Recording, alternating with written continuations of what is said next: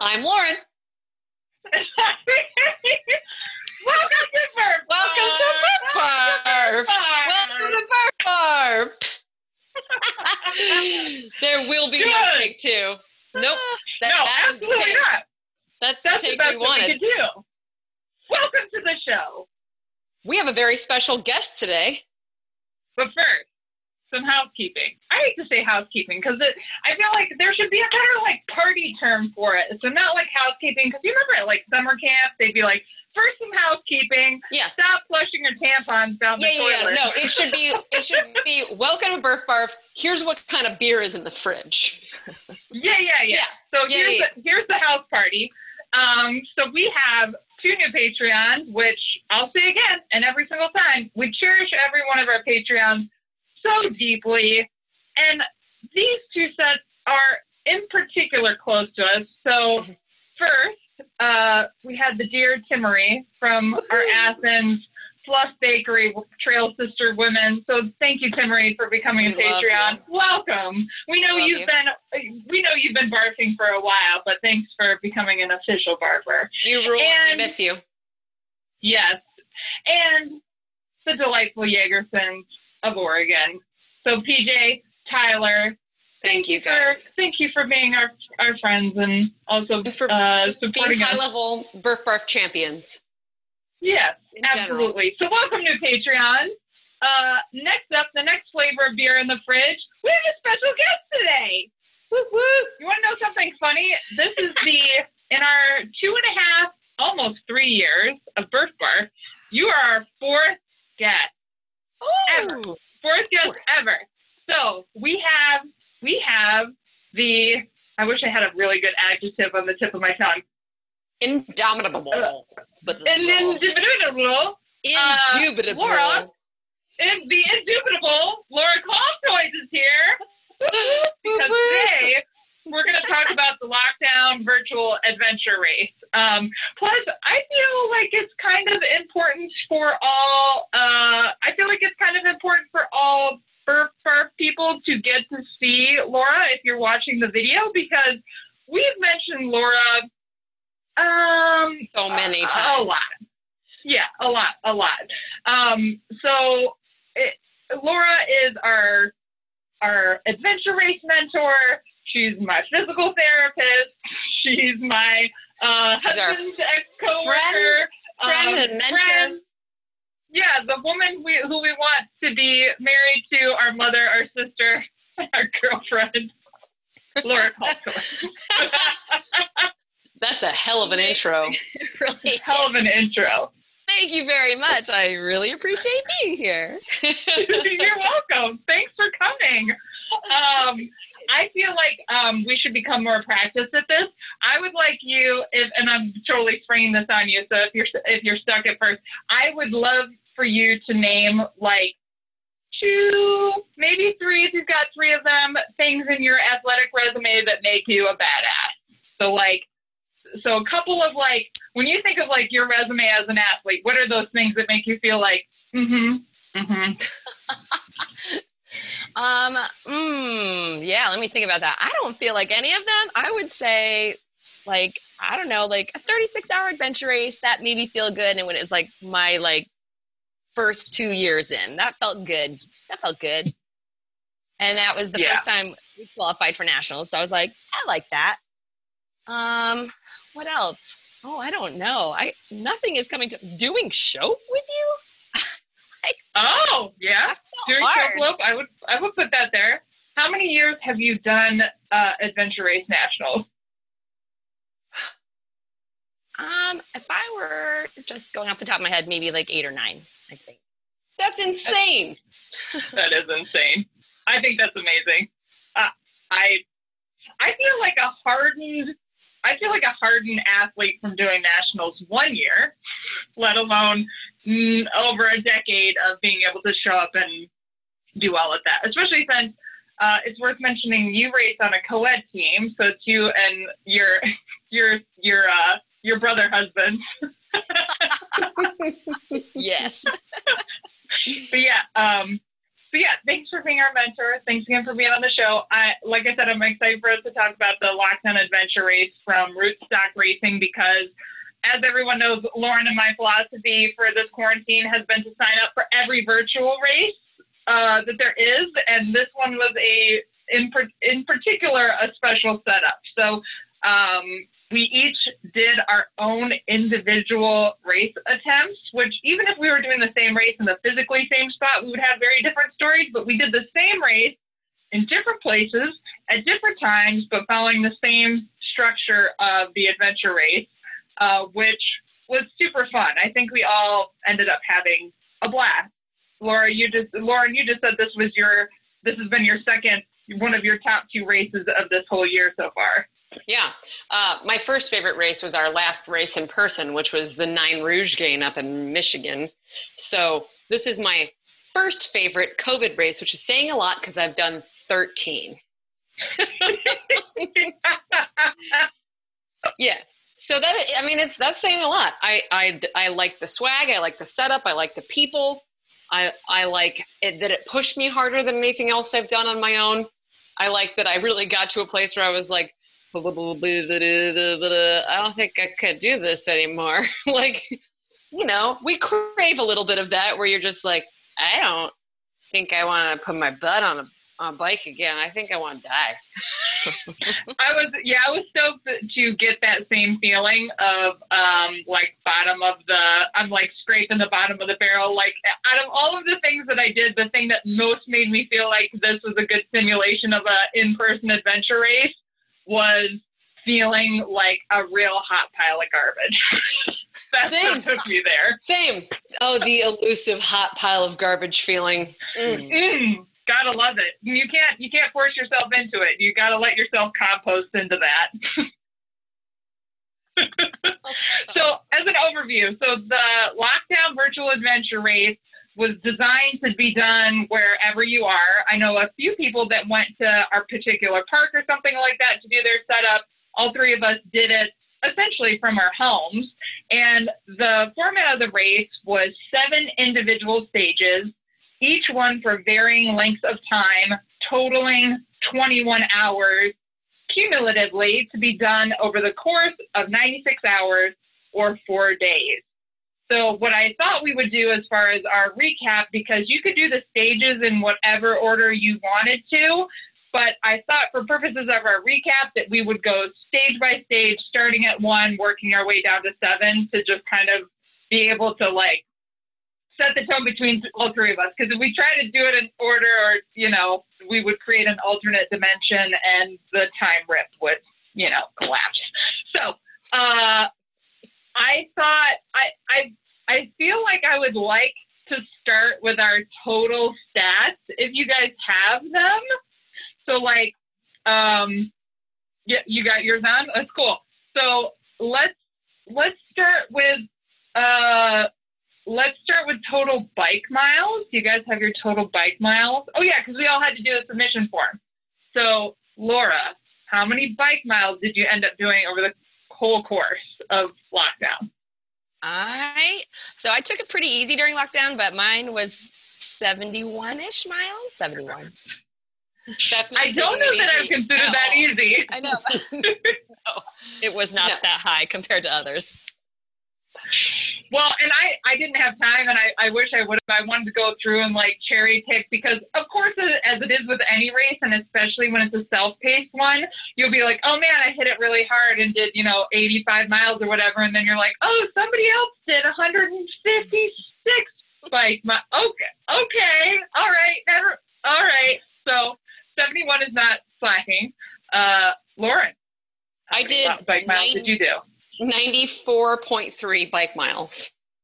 It hurt. Whoa. So I I like I had boo-boos on my buns. Which I made my husband look at. I was like, is bad? what color? What color would you akin this to? Yeah, yeah, yeah. Is it an open wound? Is it like what what are we dealing with here? uh I ended up with 77 bike miles. So, yeah, right, right in there. Um, foot miles. Laura, go. Also really low, 16.8. Not many. So you need to stop with your um, classifiers. You're you're, All right, all you're selling yourself short. Okay, do that.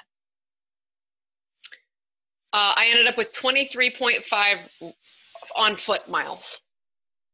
I ended up with 21 and a half on foot miles. Whoa. Well, I keep wanting to share more details, but I really want to do the like the full the full recap. Okay, so how many total miles did you end up between everything? If you ended up doing paddling or whatever additional. Uh, go to Lauren first. I got to do quick math. Okay. Uh, total mileage covered 117.8 miles. That's I mean that's gnarly to say out loud because you can't. I mean I know we're talking about doing a bike and not on foot, but if you did if you did a hundred miler in 21 hours, that would be Elite. fucking AF. rad. Yeah, that would be elite. Yeah. Um, I ended up with, and I didn't plan this, 101.99 miles total between all of my things. So, uh, yeah. Nice. I like that. Nice. And I was at 91.5. Hell yeah. Oh my gosh.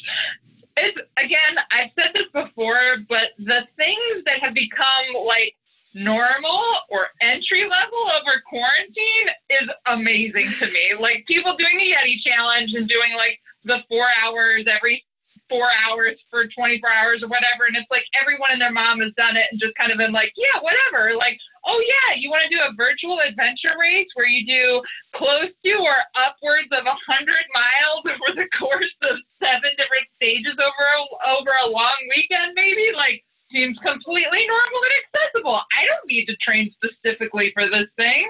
Check. Well, Fun. boredom does cause us to uh, bury ourselves in some weird ass nonsense. And you know what? I that was super helpful because I have not been able to run up until recently was not able to start increasing my run mileage. So it was really nice to just bury myself in something for a while and just be in it for a long time. I actually want to ask you because you covered almost as many running miles as I did, and I would say I was in running shape, and you had not been running at all. So, um, WTF, mate? I'm gonna say I'm in. Well, so I consider this. So I, I had done Limitless and done the Double Everest like hiking and trekking. So I feel like I'm in good. I'm in hike shape, not run shape. And I took your advice, Lauren. So I think. So let's think about this. Laura, you did your attempt first, right? Out of all of us. Yes, May 5th, 14th. Okay, and then Lauren, you did yours. I actually The don't last- know what date I did mine. The last week of May. Oh, and I did it the very last weekend that you could, the last weekend of June.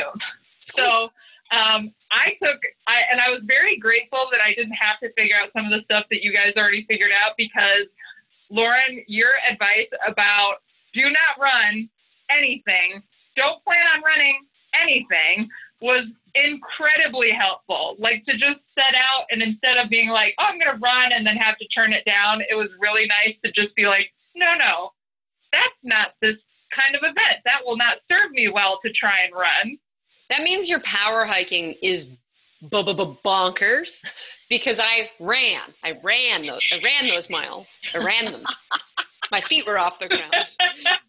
So wow. Well, thank you. Well, thank you. I still stand by. we Um, haven't said this in a long time, but I still stand by that we need bumper stickers that say "My power hike is faster than your honor student." I agree. I agree. Carry on. All right. Um. Oh, how many geocaches did everybody get? 10 and just 10. Whoa, I whipped myself. Um, just 10. That's all I could do. No more. It was hard. Also, don't say just 10. I got 13, and I felt like I was the biggest overachiever that there was. Like, I felt like I was trying to get every geocache that I could and ended up with 13.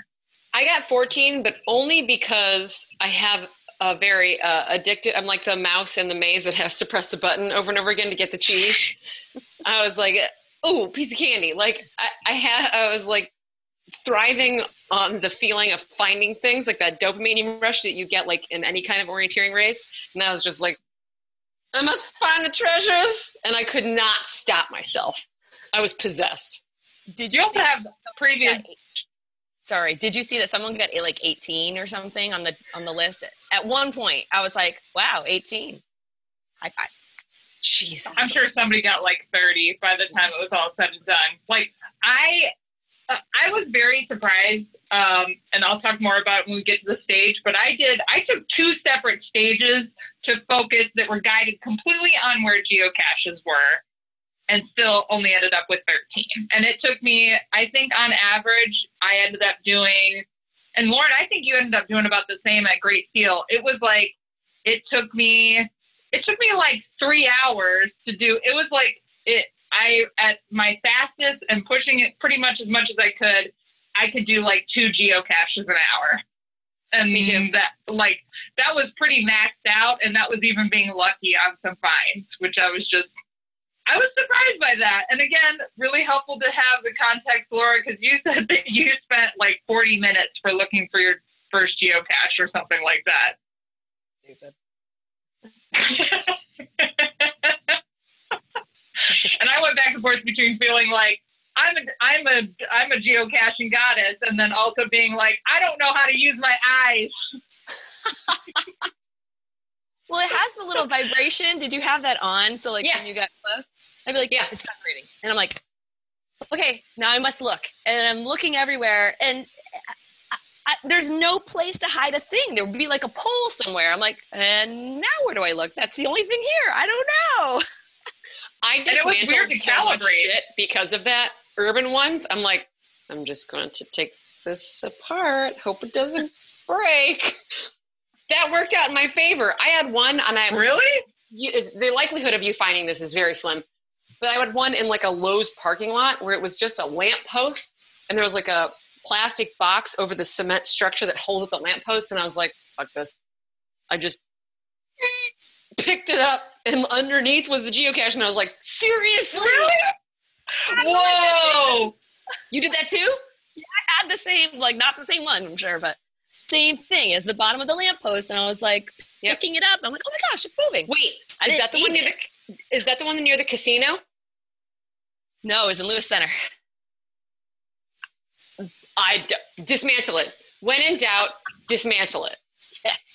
So this is funny. This makes me feel better. So we, um, I did a geocache that was closer to our house that was a light post, and it turns out that it was like a fake wall plate that was stuck on the pole. So like, think of like uh like a flat wall p- plate, like that would cover an electrical outlet if there wasn't outlets or there wasn't switches, and they just had magnets stuck on it and stuck on the side. But before I thought to check that.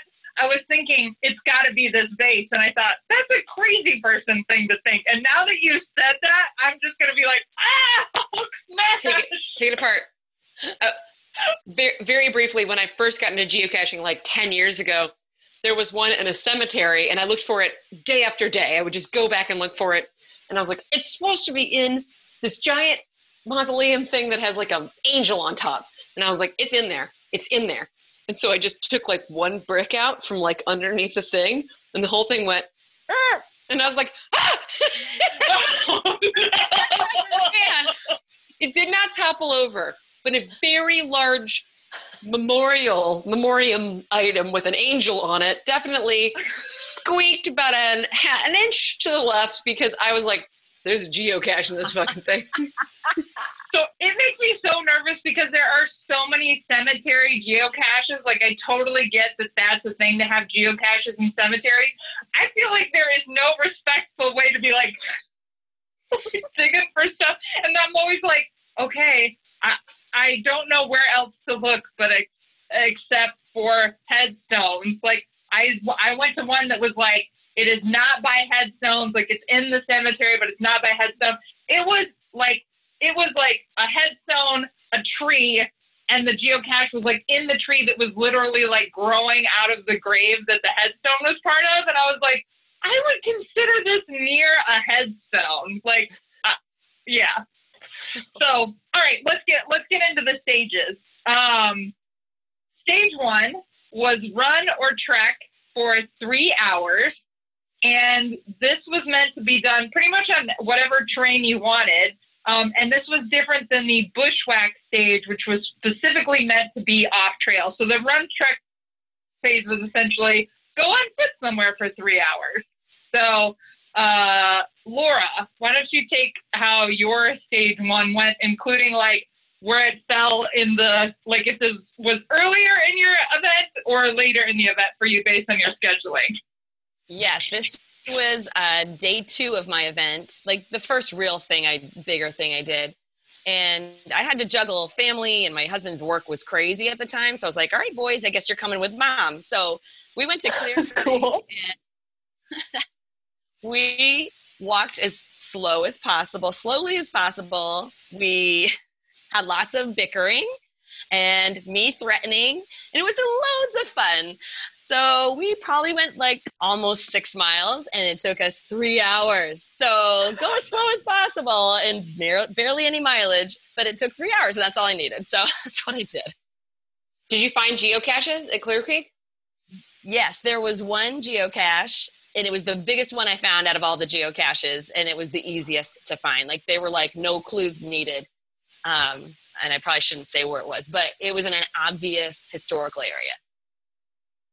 Hmm. How did the boys like geocaching? They liked that. They liked when we actually found things because many times before this, I was like, let's try geocaching. They're like, okay. And then we'd be like, never mind. There's nothing anywhere. Just faking every time. Like we would try three or four before that and we never found a thing. So they were excited we found that one. So that was a win. Yeah, geocaching is fun when you find stuff, but even personally, after I would look for like two minutes, I'd be like, I'm over this. I have to say though, I think um, for my run trek stage, I went to Westerville and did like an urban an urban trek because I wanted to be able to get geocaches, like as many geocaches as possible. And again, I still think I, I think I ended up getting sick even being in an urban setting and doing it as quickly as I can. And I think, I think I only ended up with like seven miles, Laura. It was not, and I was also not in a hilly part. So I would be, um, yeah, I just think that's funny because geocaching just took me so long. Um, and uh, uh my my key word throughout my whole event is wet. I feel like every stage I ended up wet. So like I did the run trek stage and I got poured on, just poured on. Um, so that was my wetness for that stage.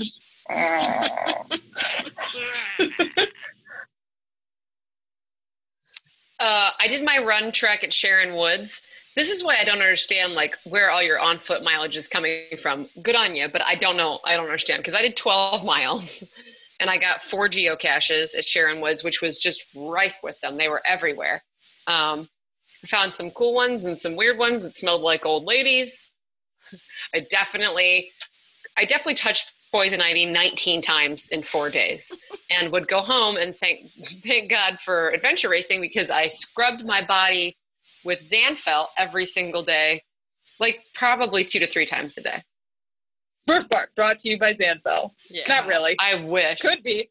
Stuff is like gold. I double checked my miles. I ended up with eight miles on my run, uh, my okay. run trek stage. Still though, damn. Yeah. Also, I found my favorite ever geocache on this stage. It was awesome. It was called like Mama Spider or something like that, and it was part of a series.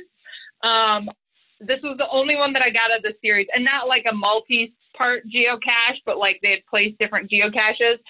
So this one was this giant like Halloween decoration spider up in a tree that you lowered with a rope like a flagpole, and the geocache was in the spider, and then you would put it back up. I it like exploded my brain.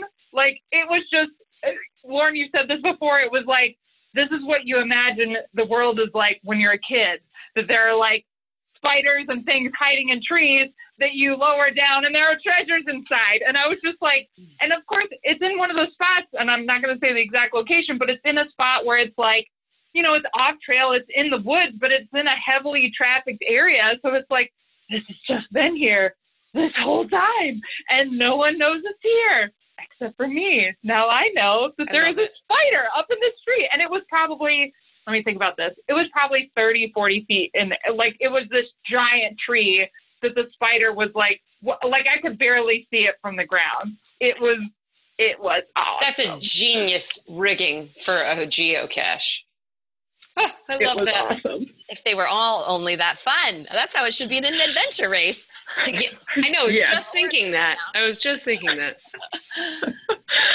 Um, all right, stage two, bushwhack, three hours.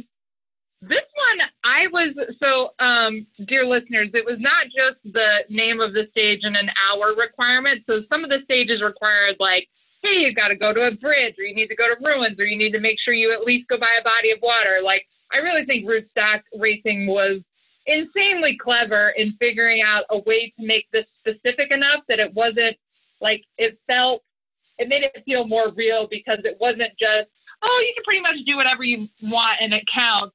You still had to meet some criteria. So for the bushwhack stage it was supposed to be at least was a 70 or 75 percent off trail which which is significant like that's a lot of that's a lot of bushwhacking so um lauren how was your bushwhack stage It was amazing. Uh, I felt ridiculous. This is the time that my phone fell into sand mud and almost got eaten by it.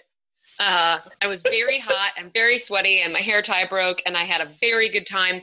And it was my goal to just like bear, like barreling through just tremendous brush as fast as I could, like fully aware that I will fall down eventually, but just like basically falling forward through space as hard as I could to like tear through bramble. That was kind of the flavor of mine. It was reckless. And how many geocaches did you get during uh Four. during your bushwhack? At least four, maybe five. It, it was Great Seal, where the weird, creepy banana is. I don't know if you guys know, but there's a series of fruit caches that have just rotten fruit in them. Ah, I I I can't get over that one. So I also did my bushwhack at Great Seal, and one of the geocaches, it's the Fruit of the Month Club, and it's a baggie with what Lauren says is a foam banana in it, but it might as well be a real banana because it's black and it's squishy. It looks like someone just placed an actual banana in a Ziploc baggie, and I like.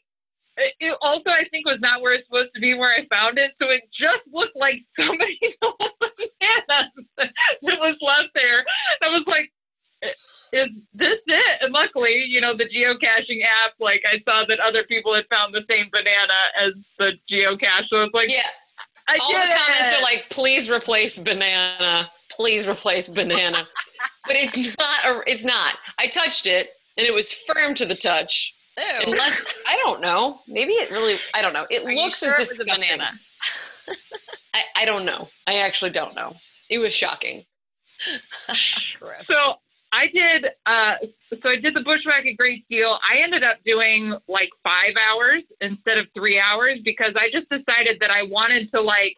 I wanted to like bushwhack out and do geocaches for three hours rather than like go out for two hours and then spend an hour getting back. Um, so I was just out there for forever, and it was um, it was a good time. It was hard. Um, also, everything is green and in bloom right now. So, like, trying to get through anywhere. Luckily, the vegetation at Great Seal is not the worst. Like, it is in places, but, like, you know, as soon as you get, like, out of the really low lying areas, it's not bad at all. So, it, it was pretty nice. Um, but it was, it was a hard day. And after, after I did that stage, which was on my third of four days, I went to Panera Bread afterwards and made everything worth it because I was like scarfing down so much food from Panera after bushwhacking for that long that I was like yelping to myself in the car as I was shoving sandwiches in my face. I was like, oh, I can't get So if I got nothing else from this lockdown, which I did get lots of other stuff, the experience alone of scarfing down Panera in a parking lot and almost crying because it tasted so good because I was so hungry, worth it. That alone, worth it. Excellent. All right, you want me to go? Am I next? Okay. So I did mine on the end of the third day. So my my Saturday, the third day, was a long day, and I put it at the end, and then didn't remember that um, the bank. I chose High Banks, and I didn't remember that it was closing. I, I, so I had a time frame. I had to get out of the park actually. so that's right which was a little bit tricky. So I had to do some bushwhacking through the cemetery near me, not on trail, on the way back home to just get my time in. So that was silly. So I didn't plan well. Um, I did get like one or two um, geocaches, I think, there. And I went into it with like a weird plan. This was where I was dumb. So I thought, oh, I'll do. Chris Geekus did an O course for me there. And I'll take that and I will do the O course at High Banks. So I was going to do the O course and then I started doing it and realized it wasn't taking me anywhere where I needed to go. So I bagged it and then I just started walking through High Banks randomly and just tried to get to the things until I had to leave the park and then walk home. I, I walked everything. I was just like, okay, three hours. I'll walk around the cemetery and look at things for a while. And then I came home. I walked my yeah. bushwhack. There's okay. no way I could have done anything else. no, I would walk exactly into this one. Did anybody give you a weird eye at High Banks? Like, hey, lady, the trail's right here. It's it's right here. Actually, no. I thought I would see that. I mean, I came scurrying out of some bushes a couple times, like people like looking at me, but no one said anything. that was good. I also had that similar experience on other stages of being like, of people relaxing and having a nice normal time in the summer. And I'm like, come like sweating and steaming and covered in like bugs and dirt and being like, got it, okay. And then just like diving back into the woods, like, you never saw me. totally. I, I only got one. I got one shittiness from one person, and I get it. Like, if you're a good steward of the trail, I can understand people being like, use the trail. Because I was bushwhacking up switch the switchbacks of a very huge climb at Great Seal, just straight up the middle. And there was a couple that were obviously like serious hiker enthusiasts, and they were coming down, and he was like, "The trail is here," and I was like, they, but I, I, felt like being puppeteered by unseen hands, and I was like, I'm sorry, I have to do this. I can't help it. The lockdown is making me do it. There's nothing I could do. I had to keep going straight up. good, good. Um, all right, bushwhack. I think um, not the not the most difficult, but it was, I would say, the second most difficult stage for me was the bushwhack, I think. Um, stage three, road bike ride, four hours. I'll actually start on this one. So the road ride was my first stage in my adventure race, and I got to do it with Lauren. Which this is our, this is our, that was our third time seeing each other, doing anything together over quarantine. One so of those doesn't three, count. four months. Walking in my front yard for 10 minutes from 10 feet apart does not count. Yeah, I wasn't count. counting that. So maybe the oh. second.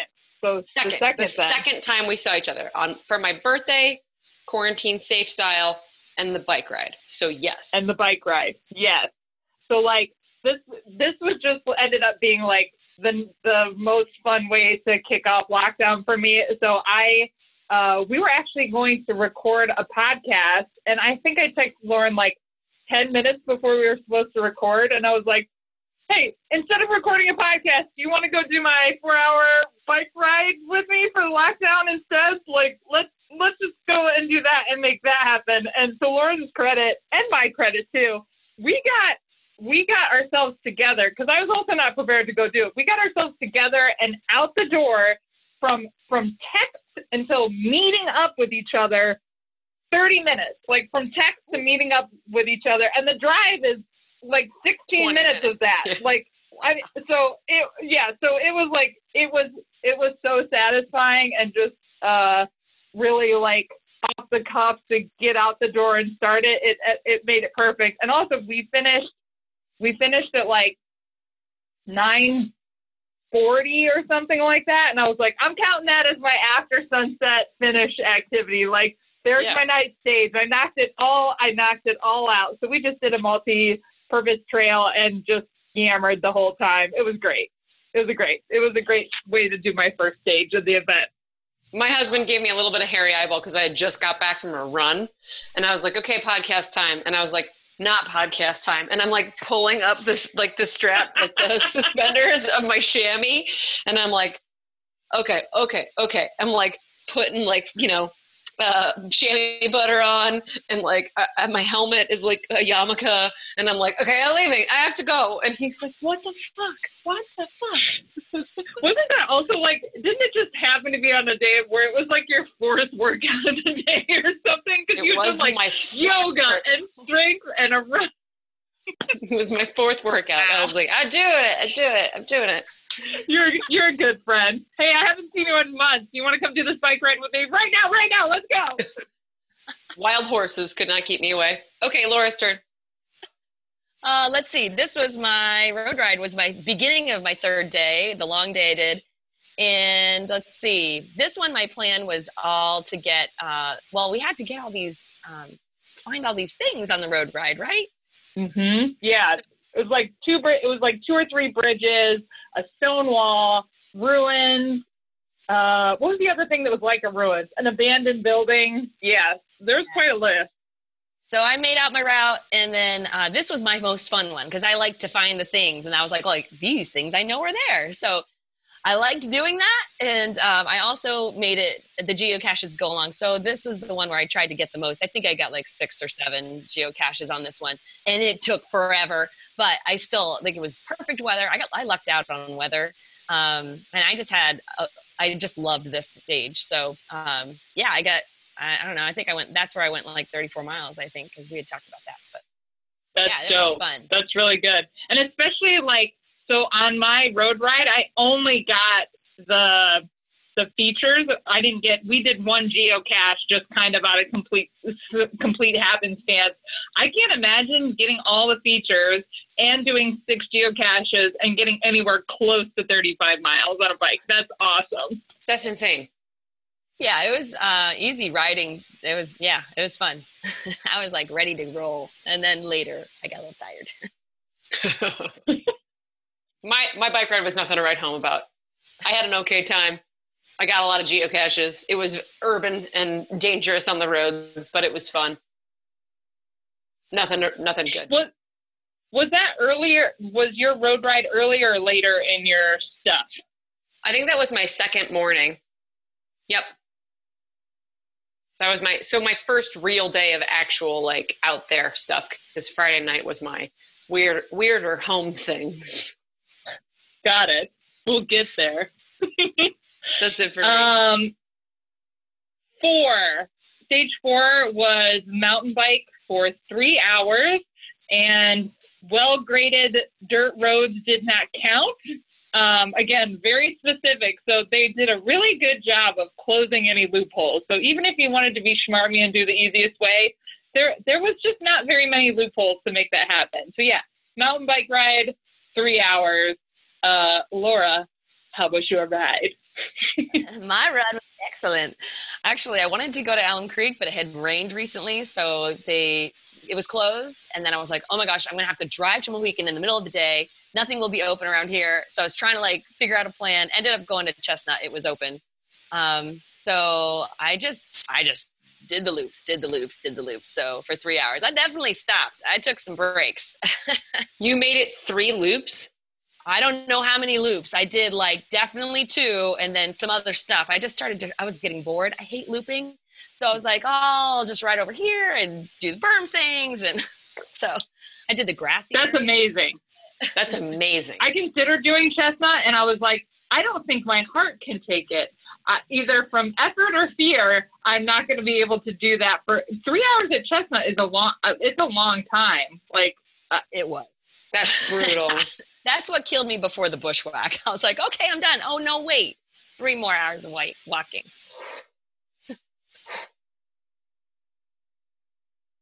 Lauren. Yeah, me. Yeah, I'm yeah. talking, you. I'm talking It's about. you. You go, go. I'm talking about it. I'm talking about it. Uh, I went to Mohican because Chestnut and Al- both Alum Creeks, or yeah, P1, P2, and Chestnut were closed, and I was like, son of a bitch. I went to Mohican and I was like, you got this girl, you're a real tough bad bitch. You're gonna be fine. And I got to the very first climb and I was like, holy moly, this is fucked. I went so, So I slow. feel- I feel like so for non-Ohio people, so Chestnut uh, that Laura did for her mountain bike stage is a mountain bike designed course. Like they are very particular and keep it only to mountain bikers. So like it is it is designed slow and obstacles with ramps and log overs and stuff for mountain bikers. Mohican is a 25, 22 mile mountain bike loop at Mohican State Park, just northeast of Columbus, and it it has pretty it has pretty steady big climbs on it, in addition to several rock gardens and like. I've never ridden my mountain bike there because I like my pants to be free of poop. so, so I just I I feel like I have to set the stage for people who don't know the locales that we're talking about. You guys both went and rode like the the real reels when it comes to mountain bike. Like that's the thing that I can maybe get myself geared up to do for an hour, and when I'm done, all my adrenaline is gone and my butt has been pounded into oblivion. So I just I just have to say like you guys are badasses. So continue, Lauren, with with Mo- Mohican and how that went. I, at some point, I had blown it out so hard that I was just like, you can't, the thing is, you cannot calm yourself down.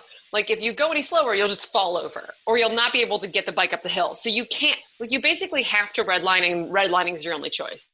So, after I think, I don't know, maybe 10 miles, I was just like, I'm going to go ride the road a little bit to get my heart rate down because I like immediately looked up the app as soon as I had service and I was like, how much what percentage of this has to be on trail? I feel like i'm going to die. I was i did a good hard thing but i was a little bit of a baby about it because i was just so sick of redlining. Like i think calories per minute wise for the whole event i i i tore through some calories in this particular segment. Also, what was the temperature when you went mountain biking? hot it was like eight, 80 with sun You both had some some elements to deal with, like hot, wet. I Yep. like, This is I what happens when you do it in What? June.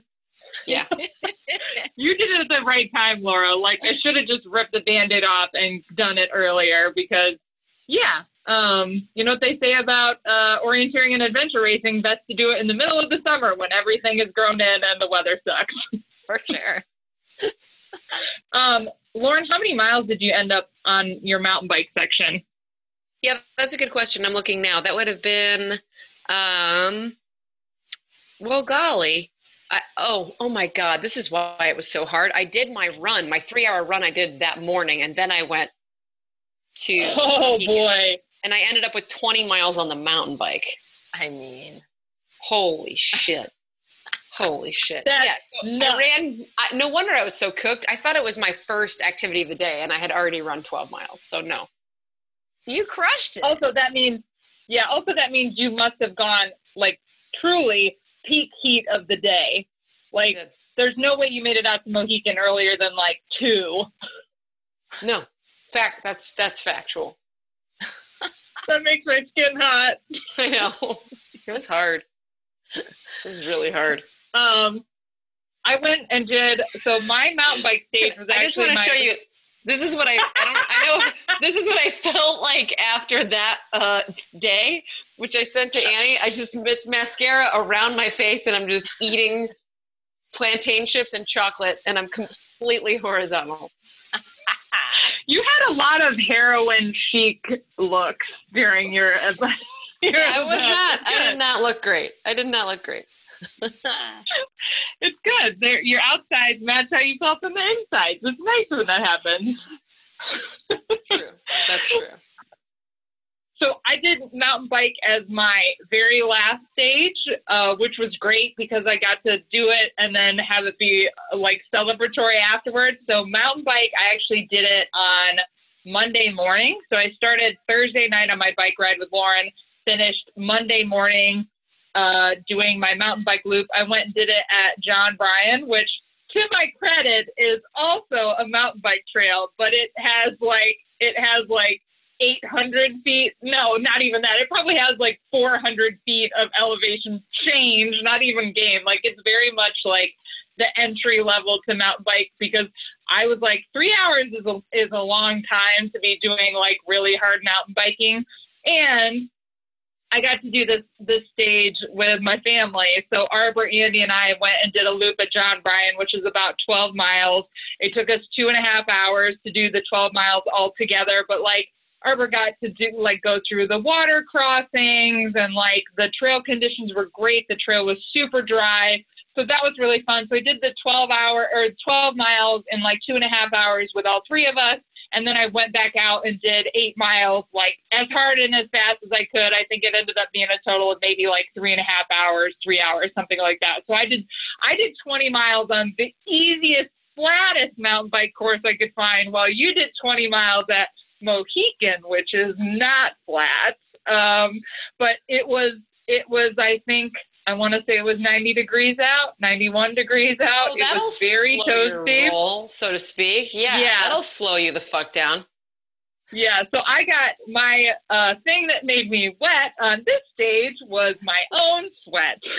I was just pouring, pouring sweat, just, just, just a sweat soppy mess. Um, but it was, it was so much fun. And just as a side note, Andy and Arbor have gone back and done the loop at John Bryan no less than three times in the last week. So it was, You it was worth it. They went three times in one week. Yeah, this last week, the week that we're in, that we're finishing up right now, they went three times this week. wow. Because Arbor keeps asking to go do the mountain bike loop. So if anybody is looking for like an entry level mountain bike uh, trail, I cannot recommend the mountain bike loop at John Bryan near Yellow Springs, Ohio. Uh, enough. It was great. Um, stage five. Stage five. Oh, you little stage five. Stage five was multi sport. This was five hours. Lauren, your face is how I feel. Laura, I'm, I'm curious to see if you felt the same way. So, multi the multi sport stage uh, is what made me feel like a pile of hot garbage in a really great and terrible way.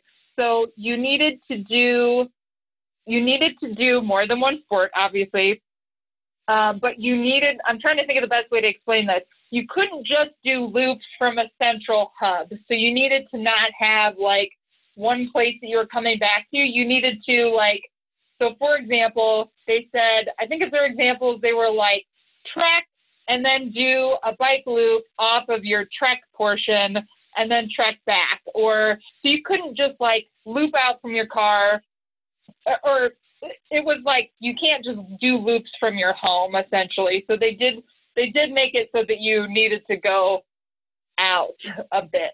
Um, I yeah this this one cooked cooked my, my noodle. Um, so uh, Laura, I would I don't know that I know offhand what your multi-sport stage was. So l- let's hear all about it. And did you feel like a pile of hot garbage? I was like a half heaping pile of garbage because I did this as my last day. So it was the only thing I was doing that day. Part of my problem was that I stayed up a little too late drinking the night before, which was a bad choice. Why would I do that? That's not part of the race. So, all right. So I start out a little bit later than I wanted to, a little bit crispy uh, anyway. And then I took the O course that, thank you again to Chris Geekus for developing this course from um, Northline Navigation. He set up a course that took us around all of Alum Creek. So it was awesome. There were 19 checkpoints, and am I frozen again? Shoot. Keep talking. You're good. Your video's frozen, Okay. but your audio's good. All right, good. Um, so when around the whole lake, there were 19 checkpoints, and so I was like, I want to do the whole thing. I'm gonna stage my bike. So I did like I did like a little like bike drop right there. I don't know if you could see that. Yeah, yeah, cool. And um, yeah, so I marked out the course like ahead of time, so it felt like an adventure race because I was like, "Ooh, I'm gonna go here. I'm gonna go here. This will be on bike. This will be on foot. This will be on bike." I think I transitioned like five times. So staged my bike, went on my run, and just started getting O course like checkpoints uh, as an O course.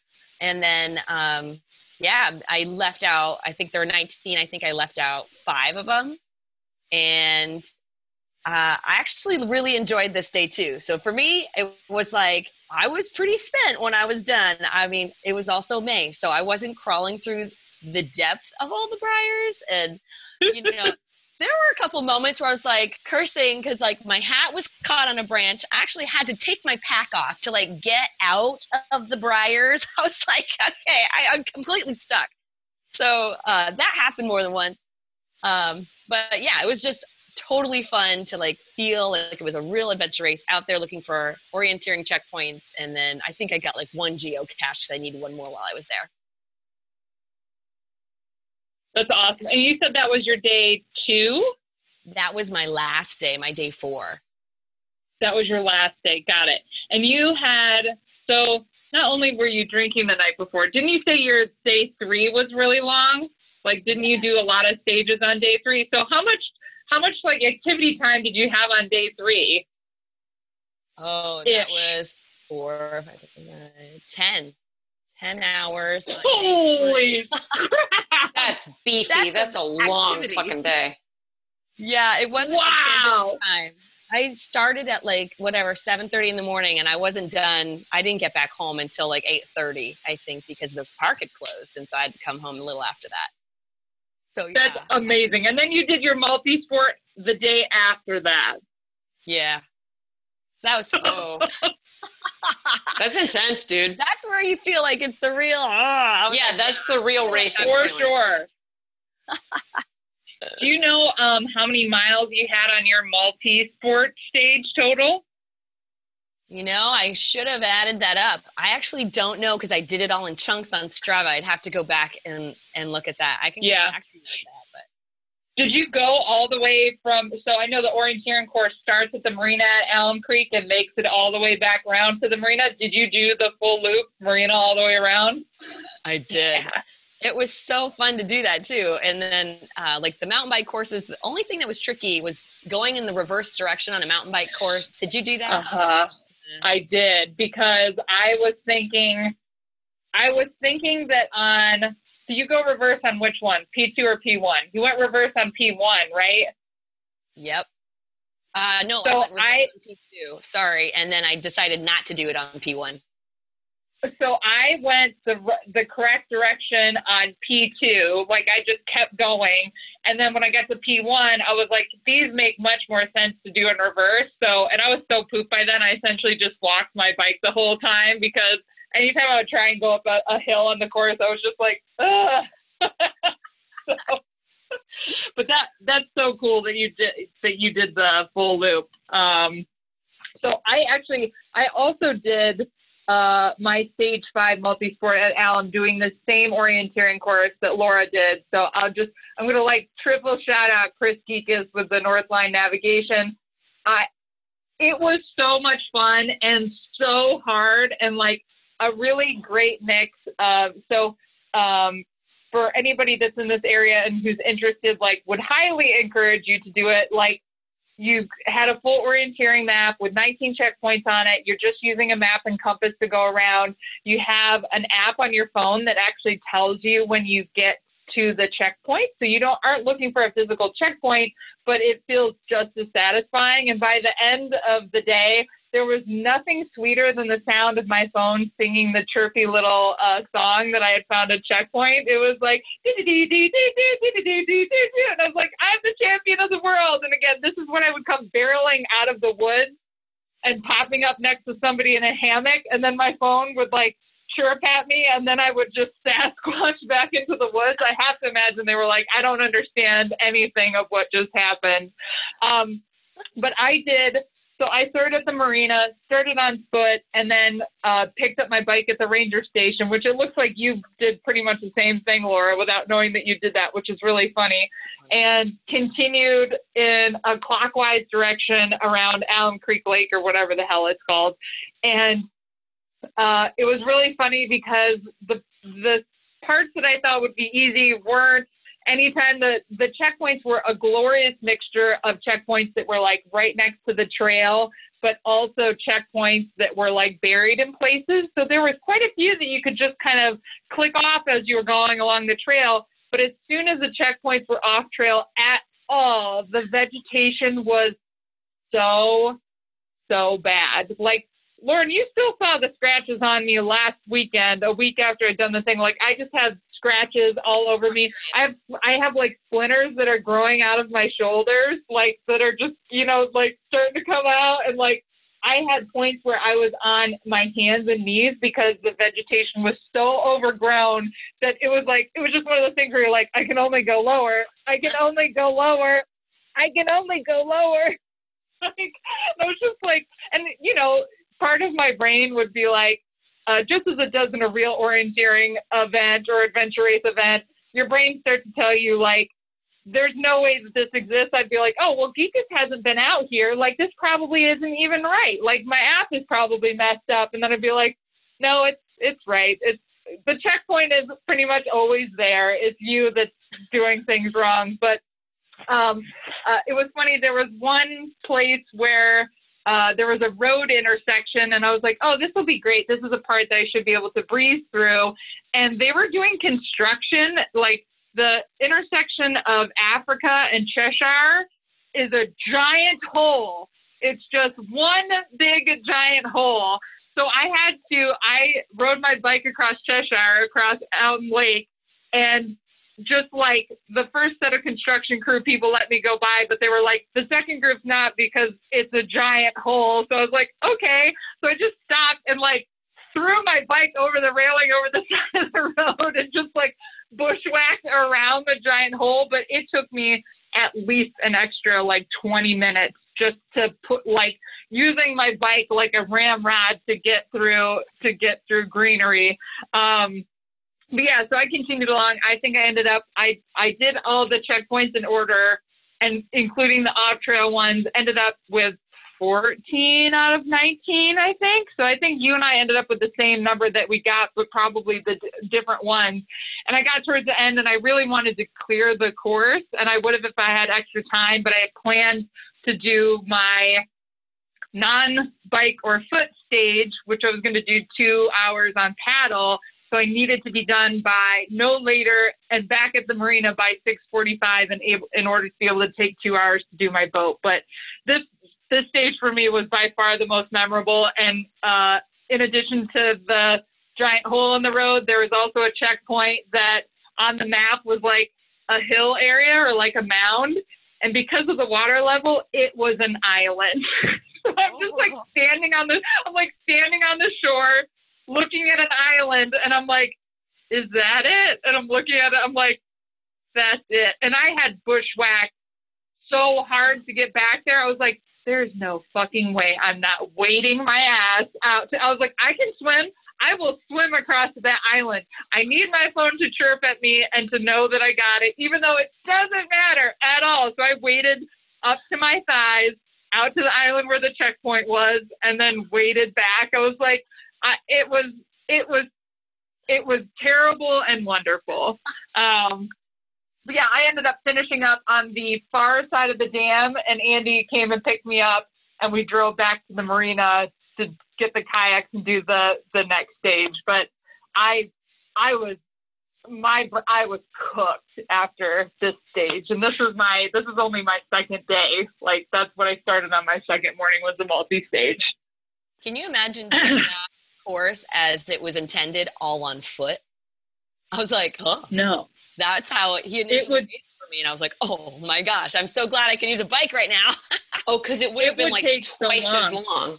yeah, crazy. Yeah, I think um I think I actually think I could have my stats on my total mileage for stage. And again, I didn't go I didn't go all the way around. So the the exclusively on foot portion I did 2.8 miles and then for I'm calling it the mountain bike portion even though it was like bike foot bike foot uh was 20 miles.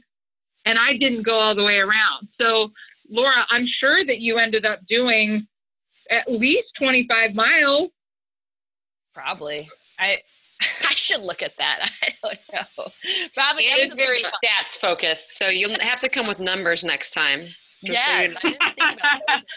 Well, and it was it was really weird, like because honestly, like in a perfect world, I was like, oh man, I would really love to have the stats of like how much I did on foot, because you know, Laura, like you really did ended up doing like foot bike, foot bike, foot bike, foot bike. Like I would have to stash my bike places and then circle back after I got the checkpoint to get it. Like there was no way to continue moving forward the whole time. Sometimes you had to double back, which I was like, come on, bike, just appear back to me.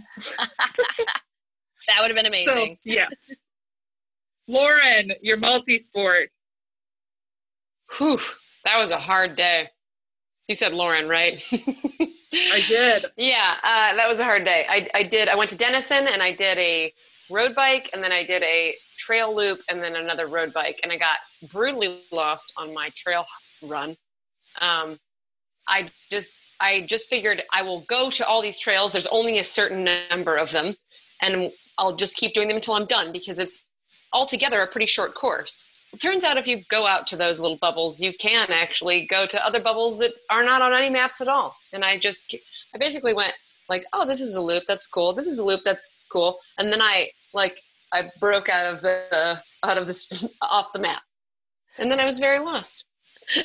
my my last chunk, I was crispy, and I was also like, uh, I got that sort of like everybody's amazing kind of um, like there's the oatmeal comics that like once you do something very hard like athletically that you're just like we're so like we're just champions. And that lady who's running is really a champion. And i am too. And those little kids on bikes are little champions too. Like everything becomes really important. That's how i felt at the end of that. And I got to see you briefly. We crossed paths on the uh, the multi-use path, and like I, that was another hot day. Like you, it was very Yeah. hot it was very hot i was crispy but i had fun Um, so yeah, so multi-sport was the crispy stage. Um, I yeah, uh, and and the next two were the shorter ones. So, um, but probably the more, I shouldn't say more novel, just differently novel.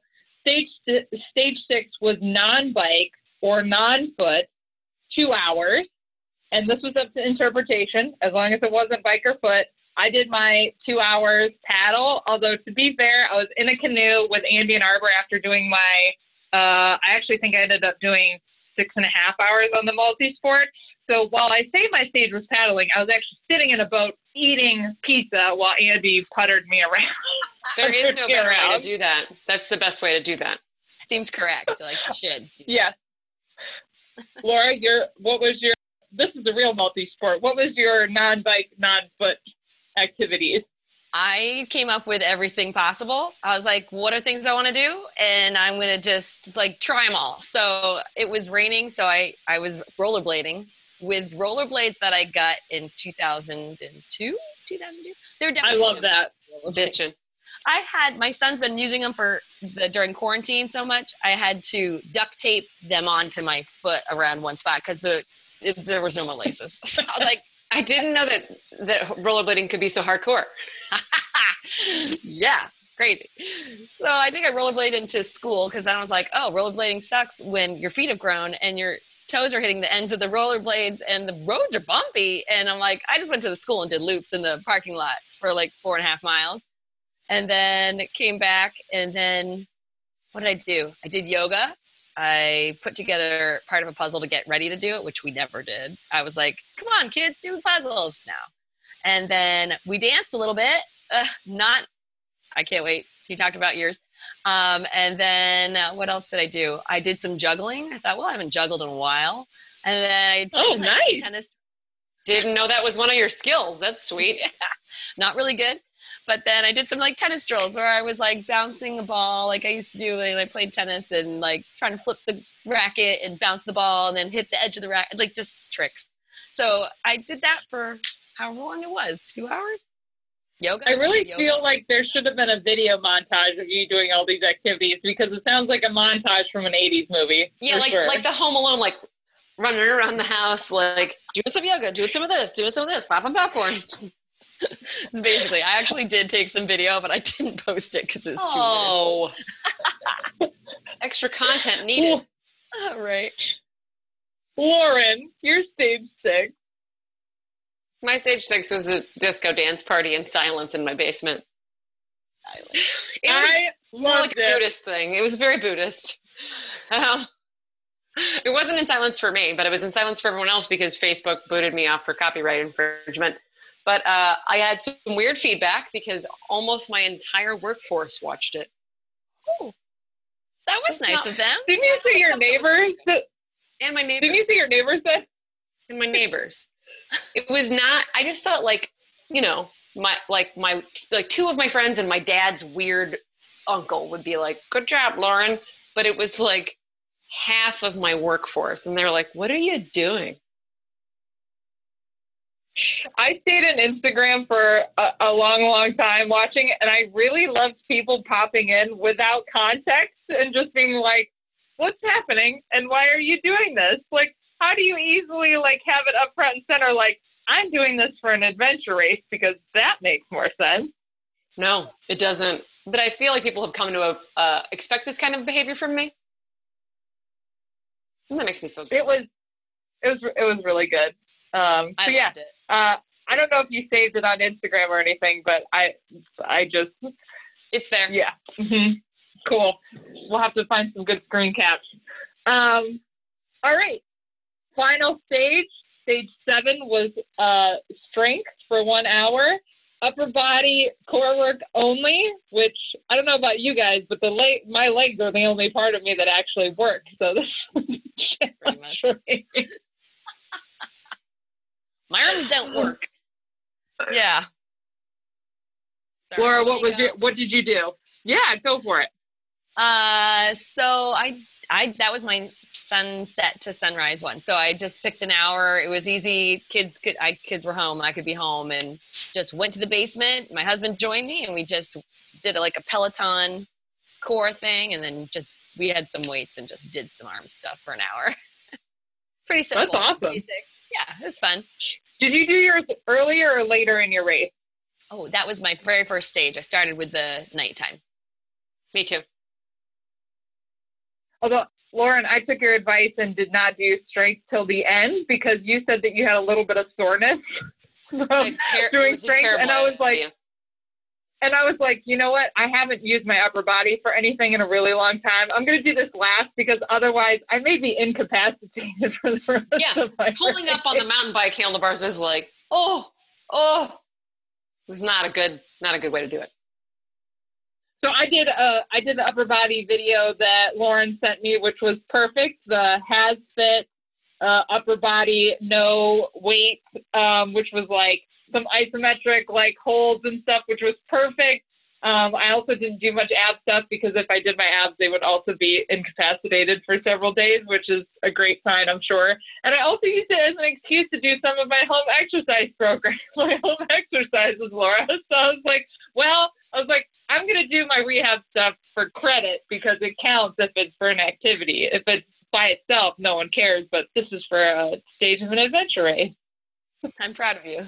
Well, thanks. Lauren, I'm not sure I, what did you do? The, I don't think you did the same video for your strength stage, right? You did. Okay. Yep, I did the same one. I just did it twice in a row. That I mean, that might have been it. It was also kind of inadvertently like 40 push-ups. It was horrible, and my my my tries were sad afterwards. So that was our that was our that's the whole event stages one through seven. Um, the it was designed to be 21 hours in length. I calculated mine up. I did nearly 27 hours. So if that's not the sign of inefficiency, I don't know what is. But um, I I just had I had a great time. Like this was there have been few things that have made me feel like life is kind of normal and somehow and for whatever reason this made it feel kind of normal second only to the first first bar beer mile we did during quarantine that felt like an actual Yes. race this was the only Yes. thing that felt like this i can kind of forget that life is weird outside of my house right now I feel the same way. It was a real reprieve for me from feeling like I'll just drink a little more wine and then I'll wake up and everything will be fine. Yeah, no, it was really good. Yeah, I was supposed to do a race early May, and I decided decided to do this the weekend after I was supposed to do a, an actual race. So I was very glad to have something kind of fill that void too. It, was, it yeah, it was definitely great. Yeah, it, it filled a lot of holes. Yeah, I ended up doing mine. I ended up getting my holes filled the same weekend that we had rescheduled Sugarloaf Teat Reaper too. So I ended up being at Great Seal the Oh, day yeah. after Teat Reaper would have been. So it felt very like commemorative in that way. But yeah, I, I'll say again, thanks to Rootstock Racing. And I shit you not, like, because I, I think things are going to continue this way for a little bit longer still. I, I'm pretty close to just going to do it again. Like I, I know. I'm I'm pretty right on sure the that I will just do it again. I'm right on the edge of doing it again because I just need some I need some kind of pain to hold me like a baby and that's what this race did for me. yes, I'm I'm right on the edge. And it's also funny to me because while this made me feel like life was the most normal, this was also the most, the thing that felt the most like this is pointless. There's no reason to be doing this. Like going by people in kayaks and hammocks and being like, I'm just traveling through the woods in my biking shoes, hiking. Yeah. Oh, it's a little bit of Bring it meaninglessness is good. Yeah, so uh, maybe we'll do the three of us should do it as a team, and we'll just do another uh, recap episode of our second lockdown attempt because what else is there to do? Nothing. I love it. I want to say thanks to our special guest. Uh, thank you for coming on, Lauren. We can finally put a name, uh, a face to the name for listeners who are, are watching on YouTube. And um, thanks to Rootstock Racing, who we're all wearing our shirts in the video, and our logo is on the back. The Oh yeah, which is dope. Which is Hold on, dope. maybe I can get it. I can't. I can't reach anything. But it definitely Right says there. there you go. Wow. Look at that arm flexibility. This is the most. This is like Burf Barf is legit because Yep. we're on the back of a race shirt now. This is we the we highest count. tier. Even We did uh. Annie's daughter Arbor was like, "Is it on all of the shirts?" Like, which is adorable. And we were like, "Yeah, it's on on it's on all of the shirts. Like, we didn't just get Burf Barf on ours. Everyone has to look at our logo, which is amazing." Oh, I just, I love it. So thank you, Rootstock Racing, for including us and just uh, providing an opportunity for a really fun event. They even had door prizes and shirts and everything. So just, just do it again, Rootstock. Just like, Do it just, again. just redo it again. That's fine. Yeah. But um, until next time. We are. Burf